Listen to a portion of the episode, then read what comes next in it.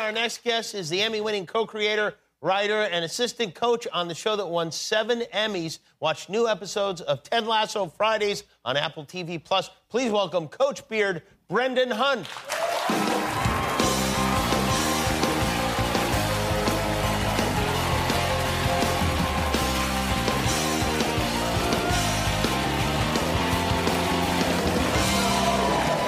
Well, congratulations on all the Emmys. That's a lot of Emmys to win. Yeah, yeah, that was nuts. Were you guys worried at all that because everybody's saying you're going to win, you think you're going to win, you go in, if you don't win, it's horrible. If you do win, it's like, yeah, that's what was supposed to happen. Yeah, well, we, we got a couple early in the night, and so then it was like, okay, well, we're not Right. gonna get swept. That's fine. It set Um, the tone, yeah. And really, the most important one for me, uh, to be honest, was uh, for Jason to win because he's done such good work, and you know we're friends from way back. And uh, and once Jason won, then it was officially a good night for me, no matter what. In fact, I probably cared more than Jason did.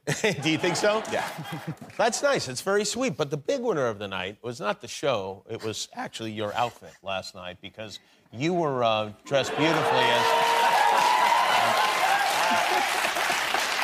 It looks like Jason is trying to distance himself a little bit from you there. yeah, that's how our relationship works, pretty much. How would you describe this look, Brendan? well, I just wanted to wear something that would honor the, you know, the English origins of our show. Uh huh. um, so I went for, you know, uh, Mr. Peanut, Monopoly Man, uh cocktail party, Abe Lincoln vibes. Yeah, well, honor you did. You really did.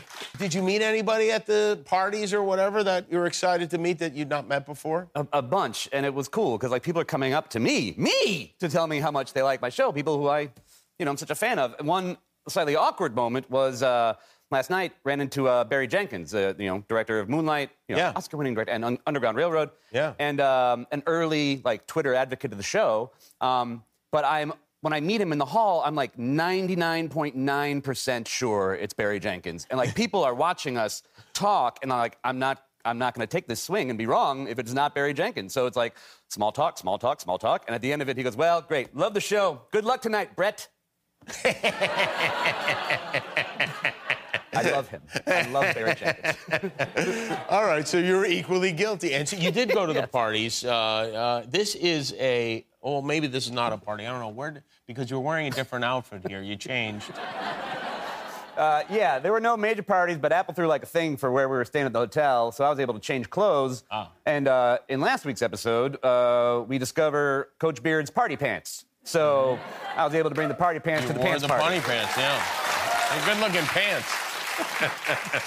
it was really like a, a third British invasion last night. It really was it was something else. Were you guys aware of that in the room at the time? Um, I mean, vaguely, because like they kept going to the Crown, who were like in London. Uh, Yeah. You know, I'm like, well, why aren't, why aren't we in London? Um, but it's fun because, like, I, I mean, I love London. Like, part of why this is such a great job for me is because I've, I've been an Anglophile since before I knew it was a word. You know, I, I, growing up with watching Monty Python all the time and the Oh. Beatles, and like, there was a summer.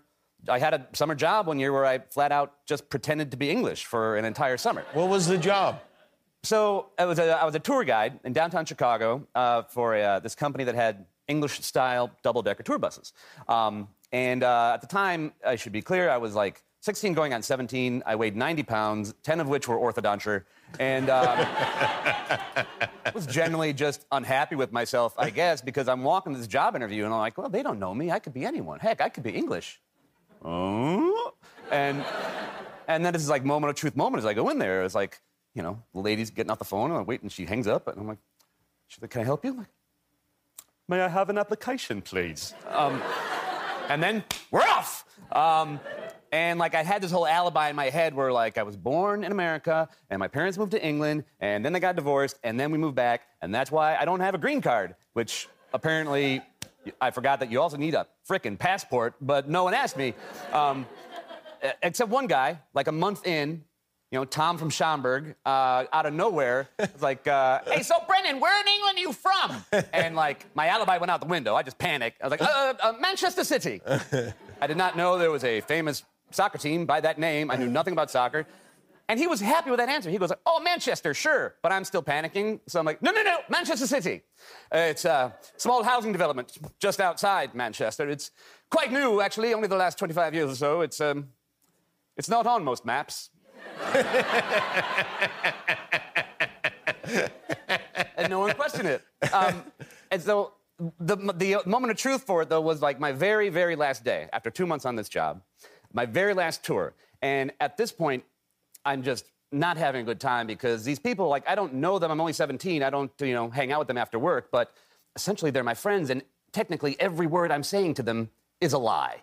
Um, and I'm also starting to think in an English accent, which is, of course, schizophrenia. Uh-huh. Um, so I'm at I'm about to start my very last tour. It starts at Fort Dearborn there, and the routine is I get off the bus and I hold out my hand for tips, and then and then people come on after that, and I'm, I get out for tips, and this out of the corner of my eye I see a barrel chest, not barrel chested, beer bellied, uh, man, and, you know, in uh, flip flops and like white hair and uh, you know V-neck t-shirt just barreling toward me and i'm like but just a moment sir i have to let the other people off first and then i feel him staring daggers into my head as i collect the rest of the tips and he just goes where are you from? and now the whole alibi comes back. like, oh, well, I was born here, but uh, my parents, uh, we lived in England, and then uh, we, we, divorced. And, uh, and if my English sounds a little bit American, that's probably why. He does not skip a beat. He's still staring right at me. And I was like, where in England are you from? I'm like, uh, London, actually. Where in London? And here's where my knowledge of London failed me. Because um, I only knew one neighborhood in London, and it was the same neighborhood where my high school was in Chicago. So I figured they were probably very similar places. So I go, uh, Hyde Park? and he says, I didn't know anyone lived in Hyde Park with the rabbits. because in Chicago, Hyde Park is a lovely neighborhood where the Obamas met. In London, it's a freaking park.